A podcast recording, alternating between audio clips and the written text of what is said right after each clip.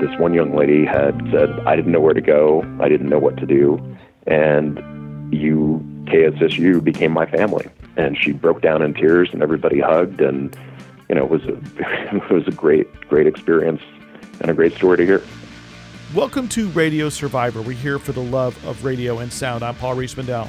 And I'm Jennifer Waits. And on today's show, we're going to dig into the history of a college radio station that we've we've known about. We've known about this radio station, but we've only recently sort of become aware of its interesting history. And this is a station, it's KSSU at Sacramento State University in California.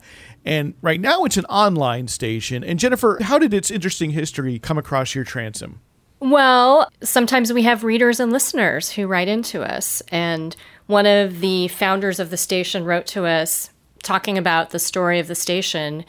And it piqued my interest, uh, in particular, because he also shared some archival material. So that's that's something that I'm always a sucker for. So here's an alumnus who, twenty uh, some years later, has taken that box out of his closet or attic or garage and endeavored to preserve some of the materials, his memories from the radio station be- that he helped to found there at Sacramento State. Yeah, and often that's the case that it's founders and alums from radio stations that are doing a lot of the collecting and history work. So, but we don't hear a lot of those stories, right? I mean, c- Yeah. compared to the number of college radio stations that are out there, it's relatively few where we hear that the alums are kind of involved to this extent and really helping to to preserve uh, their stories. Yeah, and you know, from my own experience, I've been working on some history projects at KFJC where I'm a volunteer and leading up to the station's 60th anniversary at Foothill College, alumni got increasingly active as far as sharing tidbits from the history and, you know, sending off photos and mailing, um, you know, vintage reel to reel and cassette tapes. So I think, uh, you know, a lot of the materials from college radio history actually reside with the participants, which makes sense. You know, a lot of us have saved things from our time in college radio. So many of us probably have boxes of cassettes and stacks of paper playlists if we were from that era of college radio. So so yeah, even though we haven't really shared that story very often, um, from my experience, it's it's often the alumni who are really involved with preserving the history of a radio station. And in this case, you know, we know how the station got started. And I think that that's something often that is also lost, uh, where the simple story of who were the students or faculty or staff who got it together to even get a radio station going on on campus because uh, the principals often have moved on in some cases if if it's a long time ago they're deceased um, and there isn't it isn't really necessarily something which someone writes articles about right But- exactly. And and then it's often a mystery, you know, when I visit college radio stations and talk to people about, you know, do you know much about the history of this place or how it was founded? It's pretty common for people really to not know the history. That's what I love about this project at KSSU by one of the founders, Jim Bolt, is is that he really carefully has taken the time to write up that history. Absolutely, and it's that, that's why it's sort of interesting for us is to, to get an eye into this process, especially because it happened, you know, not not fifty or sixty or seventy years ago, but you know, happened in in, in the late eighties and early nineties. Yeah, you know, these very recent well, it's not that recent now, but I, I think about even uh, low power FM and all of the relatively new stations that have come on the air, in particular in the past five years or so. I I would implore them to write up their history because even five years out, sometimes you lose track on the details of how things got started. So I you know, I hope that that stations of every age take this to heart that, you know, it's never too late to write down and and get these origin stories.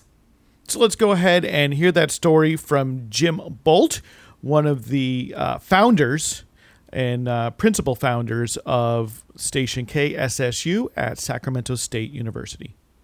So, Jim Bolt, uh, you're here to talk to us about the founding of KSSU today at Sacramento State. I want to first ask why is it important to talk about the founding of this college radio station in Sacramento? You know, because there are so many college radio stations around the world that are special, but what is it that about this station and experience that you think is notable? Sure. Well, I, I think KSSU is really a, a story of a startup that shouldn't exist. Back in 1989, the university did not have a radio station. There had been a previous one that Chris Prozio, my co-founder, and I had researched in the library, and it had been shut down in the late 70s, and the frequency had been subsequently given to Capital Public Radio, but it was still supposed to be affiliated with the university. Um, my role at Sacramento State, having to do with music, was really on the Unique Entertainment Council.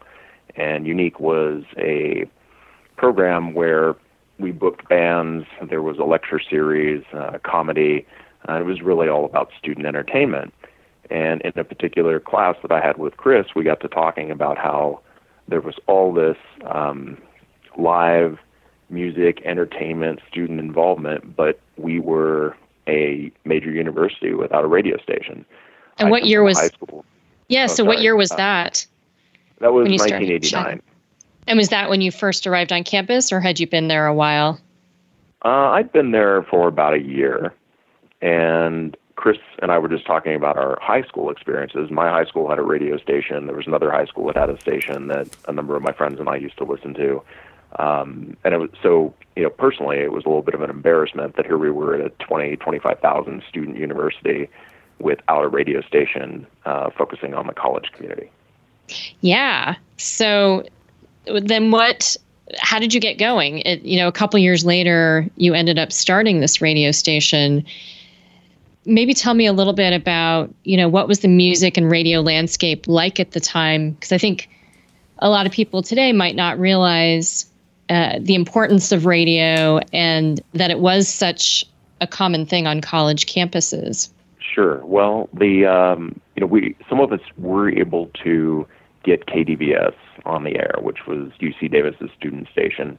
Great station. Um, a few of my friends and i discovered it in high school in the early 80s and they were playing new and experimental music back when REM was a cutting edge alternative band. Uh, Violent Femmes, Echo and the Bunnymen, things that were coming over from the UK uh, that really weren't being played on commercial radio, at least in the Sacramento area. Uh, there had been a radio station that experimented with the modern rock or rock of the 80s format, and it was called K pop, but it was very short lived. I think they maybe had three months until they decided that the ratings weren't there, and so they flipped over to a, a top 40 or R&B soul format. Uh, so really, it was it was Davis, it was their student station, and then the Quake and Live 105 in San Francisco that were really playing that modern experimental music that was not AOR, it wasn't top 40, uh, it wasn't something that was widespread. And incidentally, through the research on the station, we discovered that Rick Carroll, uh, who's principally responsible for that modern rock rock of the 80s format, had gone to Sacramento State, had worked in commercial radio, and then had become a radio consultant. And he went down to LA and was the program director for KROQ. So he launched that and then went on to help establish 91X. And I think he might have even had something to do with Live 105 but he was really the one that championed that format across the country. Wow. And what are those? So, I mean, I want to ask you, why are those stations important? I mean, not everyone has heard of those stations at this point. So why would it be important that this guy, Rick Carroll, went to Sacramento sure. State and started yeah. these stations, KROQ and, and, and such? Right, right. Well, it was uh, it, it was new. I mean, back in the late '70s, early '80s, there were burgeoning underground music scenes, right? Everybody has heard of CBGBs now because they have a an, a restaurant in the Newark airport, right? They're a licensing machine now. Um, but CBGBs was where Devo, or sorry, Blondie, Talking Heads, Ramones, and a lot of those bands were really cutting their teeth in live performances. Um, Akron, Ohio is where Devo came from. The Pretenders were an Ohio band. Uh, in Georgia, you had REM B52s, and then of course in California, you had an entire new music scene in the greater Los Angeles area that was punk, it was rockabilly, it was ska. Um, you know, there was a Paisley Underground slice of, of the alternative music scene down there, which Bangles, the Three O'clock were part of. Um, and then, of course, in Northern California, all sorts of bands. I mean, Green Day really uh, got their start around that time or a little bit later. Uh, Call was a great band that came out of the Bay Area. Certainly, Dead Kennedys and a bunch of the others. And so, when teens were looking for sort of the next wave of rebellious music, uh, you'd hear about it maybe at a Tower Records, but you know mostly independent record shops and these college radio stations. So before the modern rock rock of the 80s format became commercially viable, the only real way to hear these bands was a college radio station. And when can you remind us when stations started, when commercial stations started playing this modern rock format that was sort of akin to what you might have heard on college radio? Yeah, I, I think KROQ uh, started in, I want to say 80 or 81, uh, but it was right around that time. And then after they started to gain traction and, and show that it was a commercial success, other stations became uh, less resistant to adopting a new format. But that was down in Los Angeles, right? And that was not a station because you know we don't want to take for granted everybody knows uh, California geography by heart, but a station like KROQ, also known as K Rock, that wasn't something you heard up in Sacramento. That's true. Uh, that was uh, when we would make pilgrimages to you know Southern California on spring break or over summer. So the minute we could tune it in after coming out of the grapevine, would uh, my friends and I would listen to it. But certainly, absolutely right. The only thing we could really get in Sacramento again, KDVS, and if it was a clear night, you might be able to get the Quake or Live 105.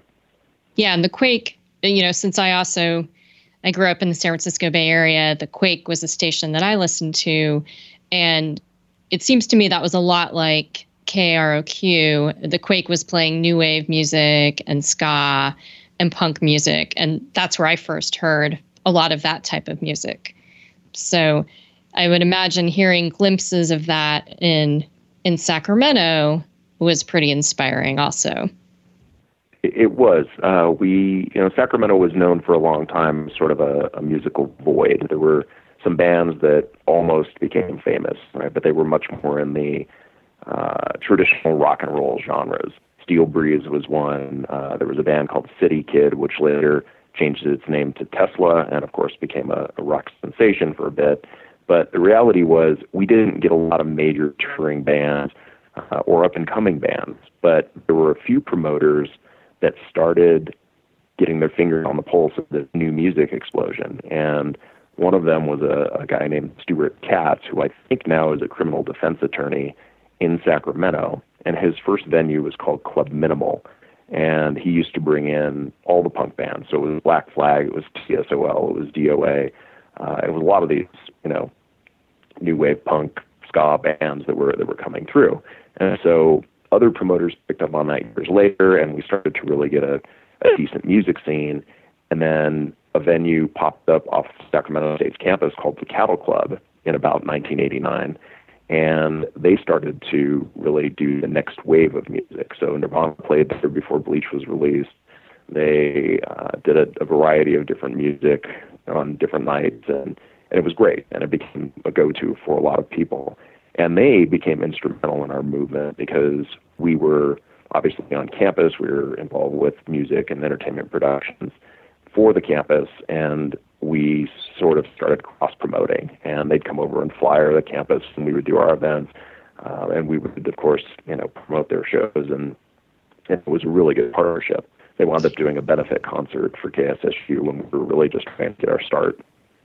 Yeah, I think it's important that you talk about that whole music ecosystem that was happening at the time you were attempting to start your station, where you have the local music culture and and clubs that are playing the bands, and it sounds like you felt like a radio station was a part of that mix that was that was really missing Right. I, you know, as, as we started to really organize, um, and I should I should back up. I mean, essentially, Chris and I found this the station, the previous station's history. We went to an address where the president of the university was sort of giving a State of the Union, and then there was an open mic for questions. And I got up on the microphone and said, you know, we don't have a student radio station. Uh, do you think there is opportunity to have one? Because we're interested. And the response was, yes, I think that's a fine idea. I'll have my people look into it. Uh, but of course, you know, nothing was being done, and we we had to organize ourselves and put some pressure on the administration. And really, the first the first instance of organization was flying around campus uh, and bringing a group together. And we, Chris and I, were in this room. We had called a meeting. A hundred people probably showed up, and I got up in front of everyone. I said, "Look, if you're here to be a DJ, you're probably two years too early. No hard feelings if you want to get up and leave. And then half the room emptied. Uh, Chris and I stood at the front and we said, look, we don't know what we're doing. We're starting this from scratch. Uh, we believe that we have different departments where we need people, and the sheets of paper are on the wall. So if you want to self select into a group there, pick a point person and send them to the front of the room. We can start to get organized. And that's how it all began. it did, yeah, yeah you framed this by saying it's a startup that shouldn't exist. So I'm curious, right. why do you say it shouldn't exist? Sure. Yeah. So we we were told no at every turn. I mean, right? We were a bunch of college kids uh, becoming an annoyance in the administration's, you know, thorn in their side, really. Um, we kept getting the brush off in terms of meetings we could not find a faculty advisor. I mean, one of the first things I did is went to the communication studies department and I spoke to the chair who happened to have been a, a professor of mine. And I said, you know, we're looking for a faculty advisor. We want to make this a legitimate, bona fide uh, part of the communications department. And he said, we're not going to touch it. And I said, what do you mean you're not going to touch it? And he said, well, we've had bad experiences with, you know, college radio in the 70s and we're just, that's not on our priority list.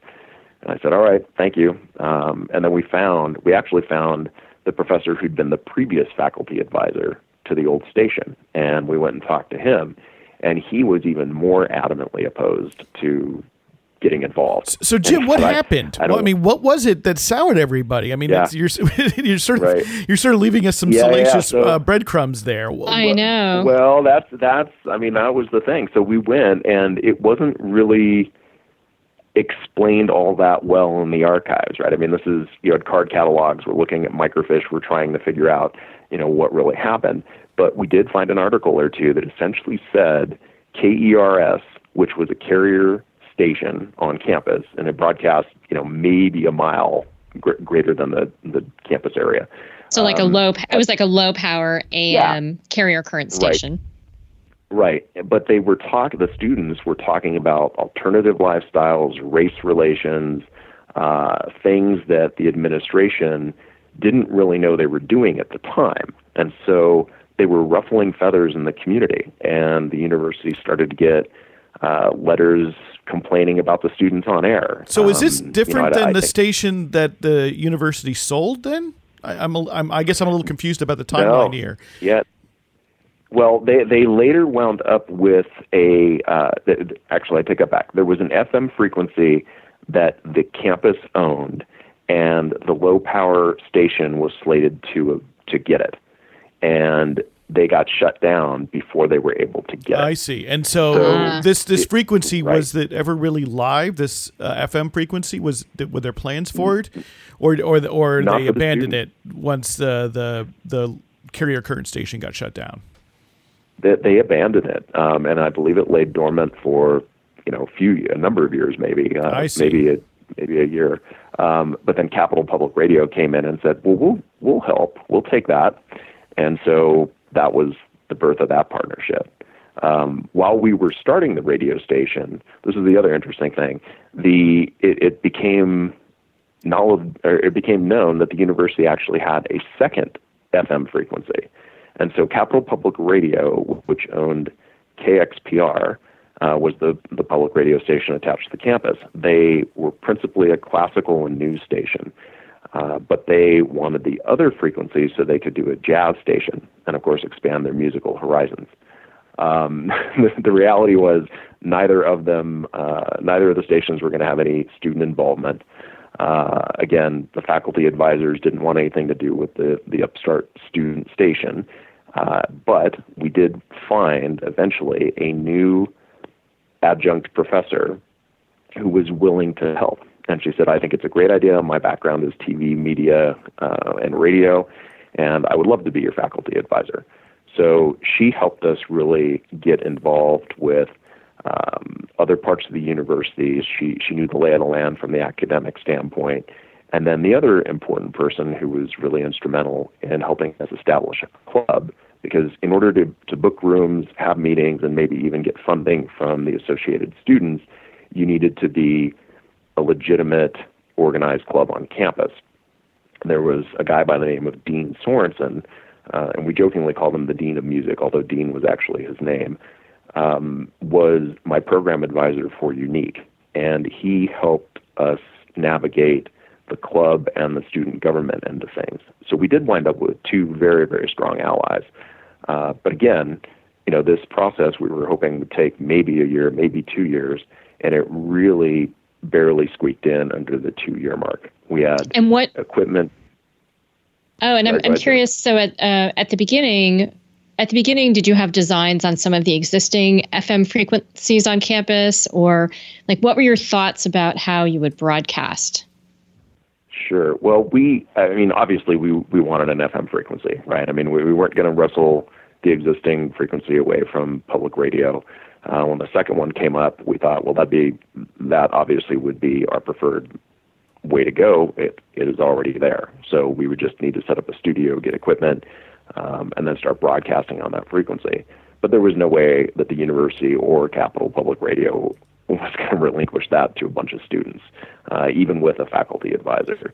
The interesting thing was that we wound up getting the Hornet, which was Sacramento State's student newspaper, on our side very early on, uh, as well as some of the other local papers and and television stations, and they started putting pressure on the university and also Capital Public Radio, and they were lobbying publicly to give us one of those frequencies. Um, so it was interesting because there was, you know, we, we had to do, we had to walk a fine line. On the one, on the one hand, we certainly wanted to make it known that there was another frequency and that, you know, hey, there's a, a student radio station movement here. Uh, but we wanted to let other people connect the dots because if we became, you know, seen as as rebel rousers, then that could be a further pushback on the on the establishment of the station. The last thing that was really um, traumatic for a number of us and also very tragic is one of the other key founders, DJ Willis, was tragically killed in a hit and run accident in the summer of 1991. So I had graduated and he was slated to take the reins. Chris and I both graduated and he was going to be the station manager. He was very, very talented, knew an awful lot about um, audio production. I mean, he had a home with an entire production room and some of us got our our start with audio production at his house because it became a regular hangout for us. And he and his girlfriend were on a scooter on the way to a video store, probably a blockbuster, to return a movie, and somebody ran through a stop sign and hit their scooter. Wow! And he wound up with a crushed femur and was in the hospital. And within a week, I think he passed. Uh, that's tragic. And so, uh, had the station launched at that point? It it had they uh, the university had I think as as part of um, a a bone to throw us gave us an audio booth and a production booth, but they were both in the university library. So we only had access to them at the hours during the hours the library was open. And although we were there and the library staff and management knew we were there, we would still get knocks on the doors asking us to be quiet. and we, you know, we tried to soundproof the rooms as best we could. Uh, we explained, hey, we're a radio station, we know it's strange we're operating in a library, but that's not our doing, right? So uh, we were outside of the main library stacks, but still, if you walk by, you could certainly hear some of the things that were going on. Uh, in order to keep programming going through the night, we actually recorded our audio shows on a 12 hour VHS tape and then replayed them the minute the library closed. So we had 24 hour programming, right? I mean, low tech, but it, it kept things going. And we heard, you know, kids who were studying for finals and students who were doing different things would listen to us whenever whenever they could. So that was, you know, we were doing our service. We thought. And how? So when the station launched, how did you broadcast? Um, since the FM was a pipe dream, and the and the school wasn't going to give you a signal, how did you end up broadcasting? Originally, it was it was 5:30 a.m. Uh, it was a carrier current.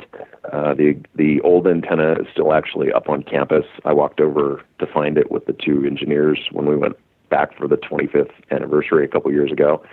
Um, but really, it was it was limited to on campus and maybe the parking lots half half a mile away, maybe. So it was it did not have a great reach. Um, the advent of streaming is really what had the station uh, or got the station to the next level. I mean, between when we left in '91 and probably the mid 2000s, there were another few instances where the station almost died. It was not getting funding. It was uh, not appreciated by maybe the student government and or the university, and I think it just sort of um, languished. It, it didn't have a lot of uh, support, and there weren't a lot of partnerships with the other student media entities. Um, and you know, some of that's chronicled in the school paper and, and local media as well. Uh, but when we reconnected with it, um, it was it was partially because I had a box of old press clippings. I had kept everything that that was relevant, and I'd moved it around the country a few times, and then I was going through records, and this box was tucked away in the garage, and I'd forgotten that I I had everything. So I started to assemble it, put it together, uh, and then I contacted the station and said, "Would you like your history?" And they said, "Are you kidding? We would love our history." Uh, and so Chris and I made a visit to the station. Probably, I don't know, it was its 18th year in operation, and and it was great. I mean, we popped in and it was everything you thought a college radio station would be. It had stickers on the walls. It had LPs were stapled to you know different parts of the office, and uh, we saw a last a last staff meeting for the year and this one young lady had come in from another part of California and essentially said, I didn't know where to go, I didn't know what to do, and you, KSSU, became my family. And she broke down in tears, and everybody hugged, and you know, it was a it was a great great experience and a great story to hear. It's got to be really gratifying to have helped start a college radio station that continues to exist, and and I think it's really cool that you have you've assembled a website where you share some of the material that you saved over the years, like old news clippings and audio files. And, and I'm curious why why you think it's important to share an origin story of a radio station, of a college radio station in particular. Right. Well, well, thank you. I uh, the, the website's out there on Weebly. Um, very easy to do, uh, but it was, you know, it was for the 25th anniversary. So we'd gone out for the 20th. Uh, I think 20 of the original founders had come in from different parts of the country. They let us take over the studio. Uh, we did interviews, and it was, and we got to meet station management and staff, and and it was it was a great day, right? We we spent the weekend there and sort of ran around our old stomping grounds, and some of us hadn't seen each other in 20 years. Excuse me. So it was a great reunion. Um, for the 25th anniversary, I really wanted to archive all of the history that I had. Um, you're right. It's it's photographs, personal photographs, uh, press clippings, a timeline, uh, and some of our very first audio shows, which are are laughably um, novice, which they should be, right? I mean, that's the essence of college radio.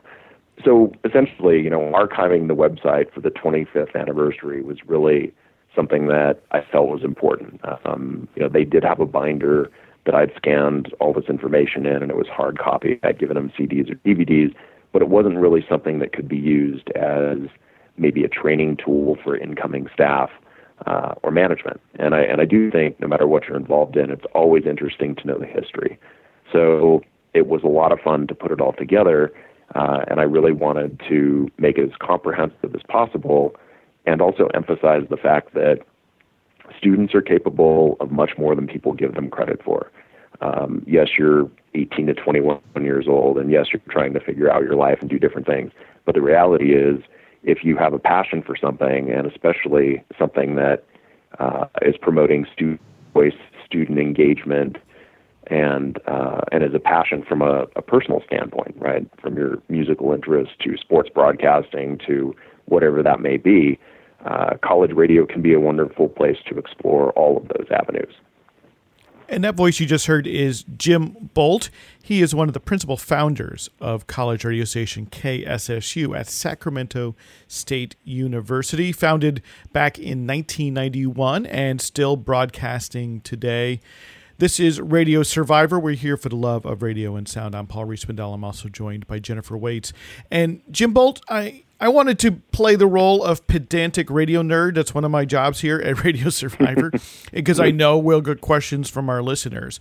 Um, you know, it sounds to me like the station when it started, KSSU in 1991, you're on the AM dial. It, I think you probably had probably a Part 15 radio station, and which is a little different than a, well, it's a it's a carrier current is part 15, right? But carrier current means that the signal only goes along literally the electrical lines. You wouldn't have an antenna. And it sounds to me like you actually had an antenna there uh, and allowed the signal to get off of campus a little bit. Is that correct? That that may have been the case. Uh, initially, we were carrier current, but but as I said, after after DJ had passed away, I came back and and took up the reins to help manage the station. And so the antenna may have um, that following year when the two other engineers were still involved. So that may have been the, the actual transition there. And so that meant you had some off-campus listening. Is that correct? That you, you knew there were some folks who were not students or not students on campus who were listening. there were there were some. Um, always hard to get uh, listener numbers, right? But there were there were a couple of, of people in the community who were very interested and would call into different specialty shows uh, that they were passionate about because it's interesting to me. You said that the the earlier station, uh, which had been taken off the air due to controversial programming, was also uh, a low power AM signal. So uh, I'm I'm impressed that you had uh, enough people listening at that time and then later on earlier to get upset right community members to, to get upset about this right. low powered am station I, I, would have been more less surprised if it were a full power fm station or even a low power fm station but these uh, tiny am right. signals aren't very strong so it, it's sort of amazing to me that such controversy can be generated with such small signals Right, right. Well, thoughts can be dangerous, right? So people need to voice their opinions and, and counter them. I I'm not sure. I, I wish I had access to those letters. They'd be very interesting to read. Well, and and you know, in my I've I've dug into the history of a lot of college radio stations, and and I've heard about angry letters from people in the community about carrier current stations. Hmm. So you know they sometimes there's this way that they're leaking into the local phone lines and i've seen that lore time and time again where people are are somehow catching it you know, maybe not in the intended transmission method right. even. Right. Well, the other thing I, I should point out too, and, and, this was, you know, again back in 1991, um, our first wave of DJs were actually trained by FM cable. There was a, an entity called Access Cable, still exists today, and they were on your digital cable or your analog cable at that time, um, I believe and it was Linda Rhodes, our faculty advisor, that said, look, they have a program where you sign up and you pay your $25, and for four weekends in a row, you spend Saturdays, I want to say it was four, six hours, learning all about audio production, learning all about um, on air PSAs and a variety of different things. And then at the end, you actually received a license that allowed you to broadcast. So we could have taken those licenses and gone to a commercial radio station. Um, and Access Cable allowed us to broadcast the Edge Sac State College Radio on their um, FM cable station. So we actually had listeners far bef- uh, far in advance of us actually having a radio station. Oh, and, oh, very and, cool. And did that continue yeah. on after the AM signal was on the air? Did, did were you continually available it, on the local cable channel? It did not continue. They, um, I think at, at some point, you know, we were we were expanding our shows. Other people were getting involved, and, and Access Cable said, "Look, we really support what you're doing, but we are Access Sacramento, and we're a community radio station, so we can't be taken over by Sacramento State students uh, who are doing Sac State radio. So you guys are limited to, you know, maybe a few hours here and there. Uh, you have your own station now. Uh, we'll we'll sort of stand by you and do what we can to help." But we think the time has come for you to sort of, you know, go out on your own. So, Jim, before before we leave, I, I wanted to see if you had any advice for people, for students today who might want to start a college radio station. What is your your hot tip? a hot tip. Um, it, well, I, I would say, I mean, one of the secrets to our success really was not pretending to know much about the process, right? I mean, we were we were and we learned everything that we possibly could. We learned about the history of the previous station. We learned how the inner workings of the campus administration um, was set up. We learned about club organization, student government, because you can't do it by yourself, right? You need partnerships, you need alliances, and really, you need support of your campus media the Hornet newspaper was instrumental in getting the word out and really rallying other students around us. Um, we did our own promotions. We we held 24-hour music marathons where we had petitions and we'd have students come and sign. We'd say, "Do you support college radio?" They'd say yes. We'd say, "Do you know we don't have a radio station?" They'd say no. They'd sign our paper, and you know we we just kept at it. So keep hammering away, keep learning as much as you can, and realize that partnerships and promotion are are huge to any effort to establish a college radio station. Well, thanks so much for sharing sharing this history with us. I think it's interesting to find out how radio stations first got started and the trials and tribulations and I think it's just as relevant in 2019 as when you first started dreaming of this in 1989. So thanks for coming on the show. Sure. Well, thank you. And, and I should say, just in closing, the, the staff and management of KSSU have done a tremendous job. Uh, it's it's every bit the college radio station that we would have wanted it to be. And at the 25th reunion, they actually gave us, uh, Chris, myself, and the rest of the founders, a resolution that talked about the 2,500 students that have gone through that radio station in some form or another. And that's you know that's an amazing thing and something that uh, I'm very proud to have been a part of. Very cool. Yeah, that's that's got to be really inspiring, and and it's great that they're able to meet the founders as well. So I, I think it's it's nice that you're part of that legacy. Thank you. I've uh, I've very much enjoyed our time, and I, I appreciate you having me on the show. So, Jennifer, uh, that was another interesting story about a college radio station. Um, you know, I wish we could know a little bit more about the earlier incarnation of, of, of, college radio at Sacramento State and learn more about those controversies because at, I know the challenges of the microfiche, you know, like right. it's these tales are lost.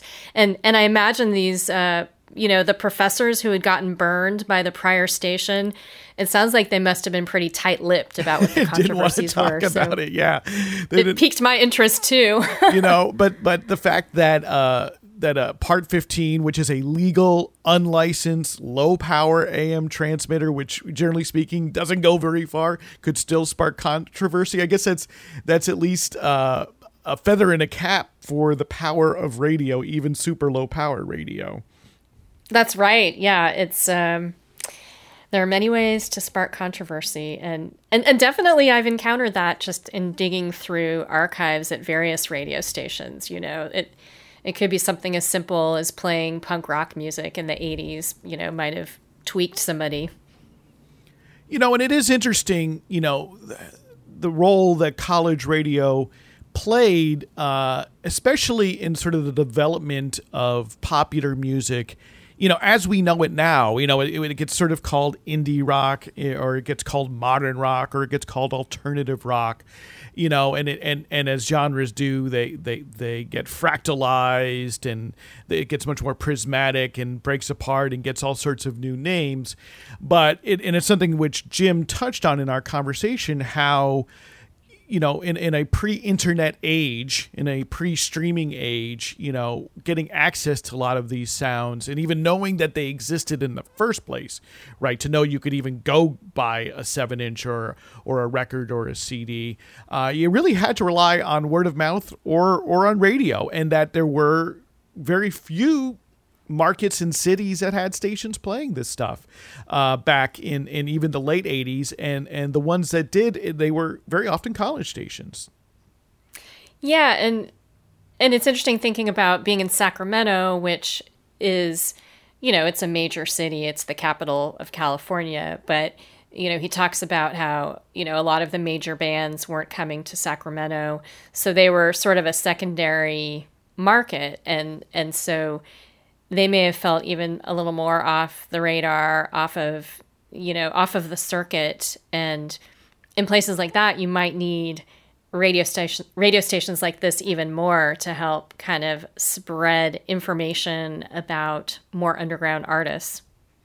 And what's also interesting to me is that the influence of the station is not necessarily proportional to its signal, right? And that and that you know here KSSU got started as a very tiny AM station, and then in the '90s uh, moved on to the internet as as many college stations did, as we discussed in the last program. In fact, uh, two college stations were pioneers of uh, simulcasted uh, internet radio, uh, a service which we are celebrating the 25th anniversary of here in late 2019.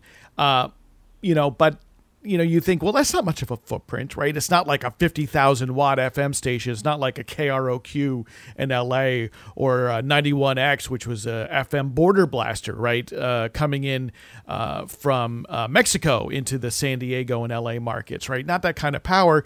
And yet it seems as though KSSU still had cultural influence enough to help kind of provide uh, more of a foothold for alternative musics, for punk rock, for indie rock in in the in the greater Sacramento area.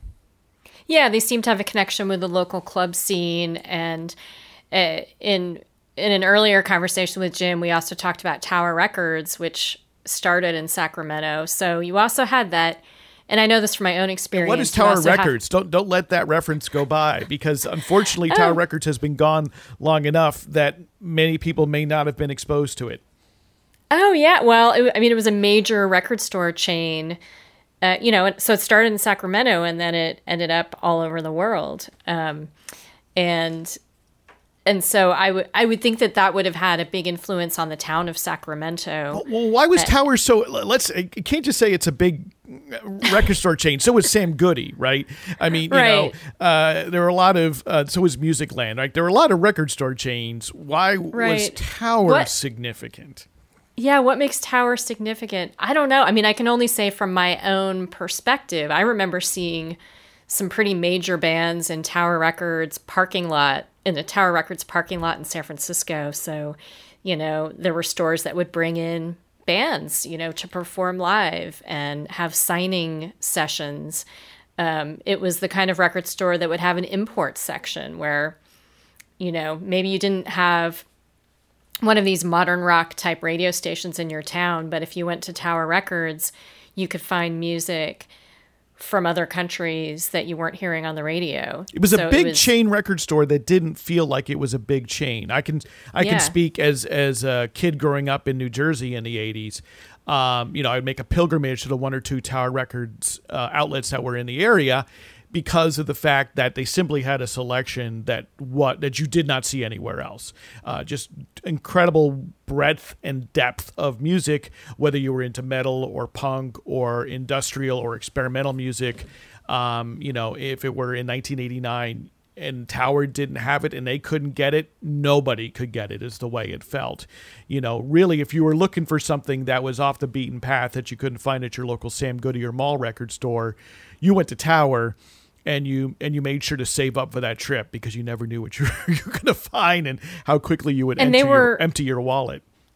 And they were large record stores, right. so yeah, a big selection, an unusual selection, uh, you know, and definitely intersections with college radio, where you know I know of college radio DJs that were working at Tower Records.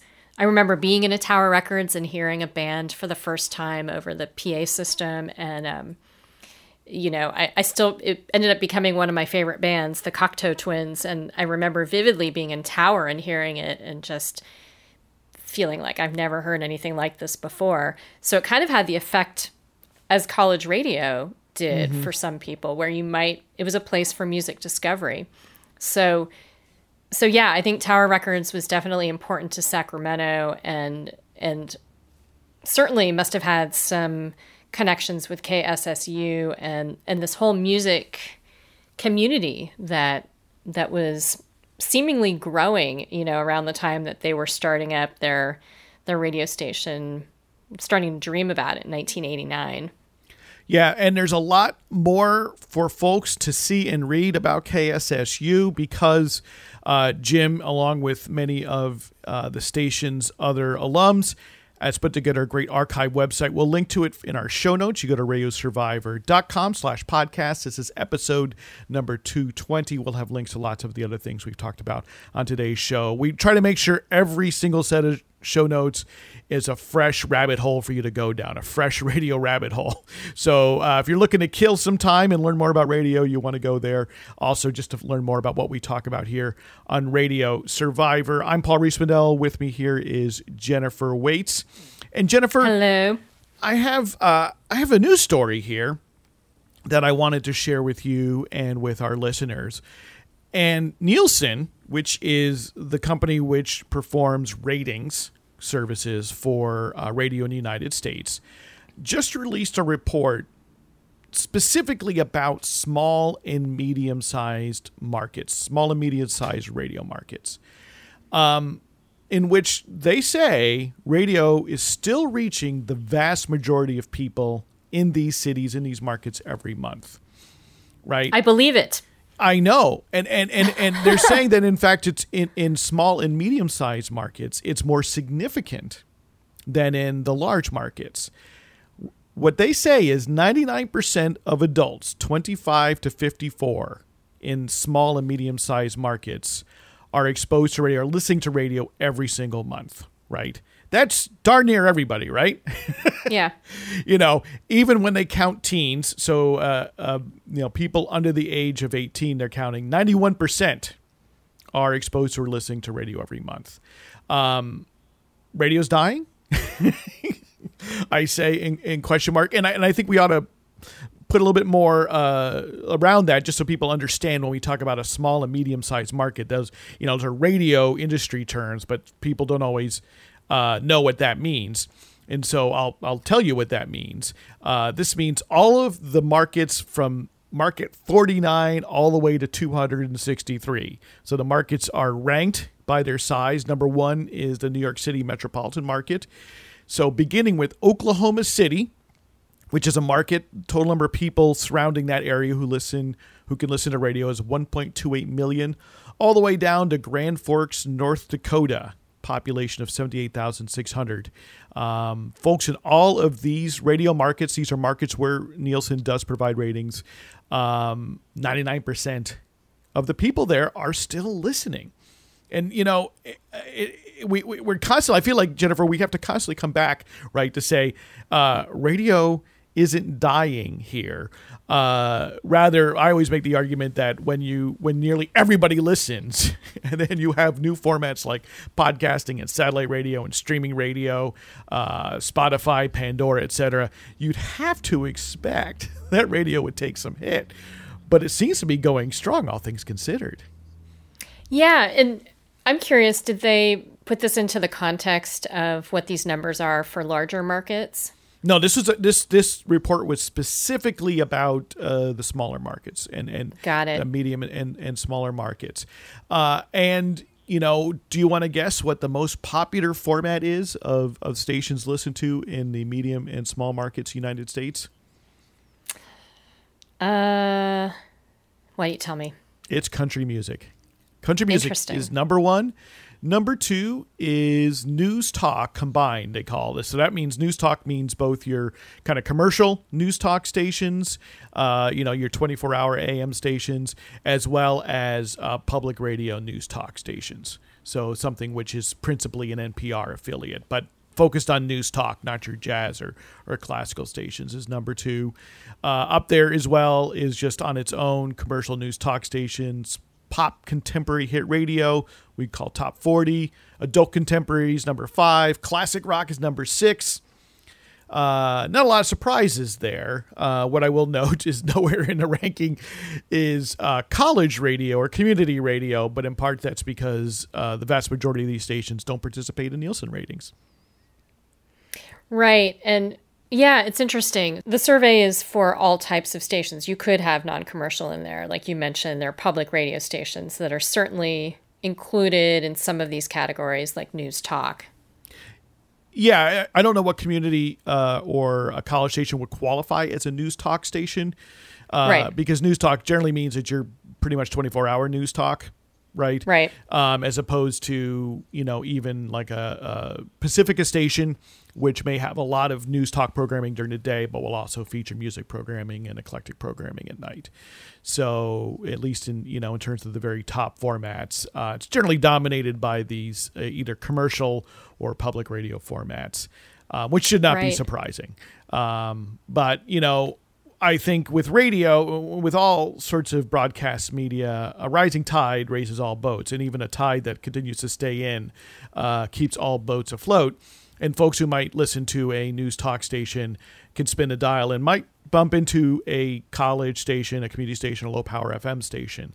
Uh, you know, we're talking about the entire medium here, uh, not only these kinds of stations.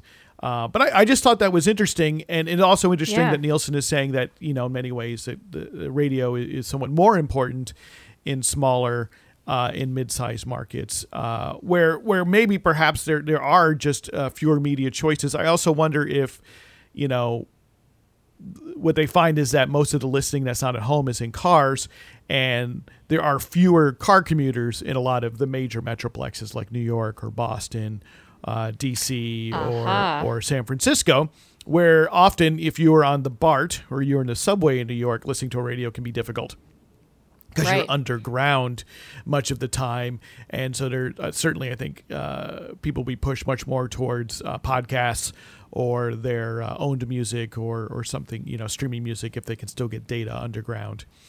But nevertheless, uh, I, I, thought I think it was great to see uh, that turn up and for us to know that radio continues to be important, even as it's su- supplemented by lots of other audio media. We're still seeing that radio radio is up there. And there was another report uh, released last week, which was the spoken word audio report, which was put together by uh, Edison Research. They're responsible for the uh, annual Infinite Dial survey, which surveys people's consumption of audio media, and they did it in conjunction with NPR. And what they found is that podcast listeners are also still consuming radio, in part because a lot of the radio they're consuming is got talking, just like podcasts. And so it sort of uh, combats this notion that it has to be an either or situation. Instead, what we seem to be learning is that folks who get turned on to spoken word programming, like in podcasts, uh, just want more of it. And so, yeah, it's interesting. And I also think that there are many ways to consume, there are many more ways to consume radio now, which could also help, you know, maintain these really high numbers if you can listen to your radio station on your smart smart speakers. Yeah, and they're usually or, taking that into account in, in nowadays yeah. in radio. So they're taking into account smart speaker and streaming right as, and as radio phones. yeah they're not making it specifically broadcast what they are speaking of principally is about broadcast stations so yeah. whether they're being on, whether they're being streamed or whether uh, they're on terrestrial radio. Uh, but yeah, I think what we're seeing is this overall growth of people who who are back into audio again. Yeah, um, definitely. You know, and that seems to be, you know, it, to me, it, it's a wonderful thing, obviously, as as a radio enthusiast, but also because it is uh, such, in, in many ways, an inexpensive medium for people to be producers in as well as consumers of. You know, it is not expensive, comparatively speaking, to make a podcast. In a lot of ways, it's easier to make one than it is to make a video. And also, you know, you don't want people watching YouTube while they're driving. we're doing all sorts of activities. Uh, to see it all continuing strong here uh, as we close out the second decade of the 21st century uh, should make folks in specifically in community radio and college radio and all kinds of non-commercial radio and community podcasting uh, feel like they've made some good choices of where to spend their time. Yeah, it's a great. I think it's a great time for audio, and it, it's nice, nice to see these numbers, which you know are surprising but not. Yes, and so uh, I think as we, uh, as I mentioned, we're closing out the second decade of the uh, 21st century. We're going to start looking back at this decade. Uh, way back in 2009, when we started Radio Survivor, we closed out that year with a series on our website at radiosurvivor.com about what we saw as the top trends in radio for uh, the the aughts, as they're often called, from the years uh, 2000 through 2009. And we're going to do this again, looking at uh, this second decade, the, the, the 20 teens from 2011 through to 2019. I guess we'll include the year uh, 2010 as well, since we didn't back in 2009. It'll be I'll be interesting to see uh, how these trends uh, compare, or uh, if if we saw something that we thought was going to change or increase, did that actually happen? It's a bit surreal because we wrote our first, the first report we wrote about a decade that we hadn't really been covering on Radio Survivor. Uh, and this time now we get to reflect oh, back yeah. on things we were covering. so it's kind of unbelievable to me that it's been a decade and and there's been incredible change in the radio and audio landscape in the past 10 years. So I think it's going to be very interesting to do that reflection. And we'd love to know what you think about both 2019 in radio and sound and this last decade. What do you think were the most important trends and stories or or what happened that you didn't think would happen. If you were thinking about it at all 10 years ago uh, what came to fruition what didn't come to fruition. We'd love to hear from you. We'd love to share some of your ideas and some of your stories here both on the podcast and radio show as well as on our website. Drop us a line please. Podcast at radiosurvivor.com and if you want to send us an audio note we haven't asked anyone to do this in a while. Uh, we'd love for you to do that as well. Uh, just use the audio application in your smartphone, uh, your audio, your voice memo application, and just email it off to us. Email it to uh, podcast at radiosurvivor.com and just make sure you let us know that uh, you're giving us permission to put it on the air and put it on the podcast, and we'd, we'd love to hear from you. And of course, you can hear Radio Survivor on more than two dozen non commercial radio stations across North America and Galway, Ireland. And if you're listening on the radio and you didn't quite finish out the show or you didn't catch the early part, uh, you can hear us as a podcast too. We're available in pretty much every major podcast app from iTunes or Apple Podcasts to Stitcher to Spotify to Radio Public. We're there. You can also find us right on our website, radiosurvivor.com slash podcast. We're also on Facebook and Twitter. Uh, we have a pretty active Twitter feed full of great radio stories that Jennifer and I curate. So you can learn even more about the wonderful things happening in non commercial radio by following us on Twitter at Radio Survivor. We are a listener and reader supported enterprise. To learn more about that, go to radiosurvivor.com slash support. Jennifer, uh, thanks for uh, bringing Jim Bolt onto the show to tell us more about KSSU today. It was a really fun conversation. Yeah, my pleasure. You know, I love digging into college radio history, so it was very fun. And thank you for spending another hour with us.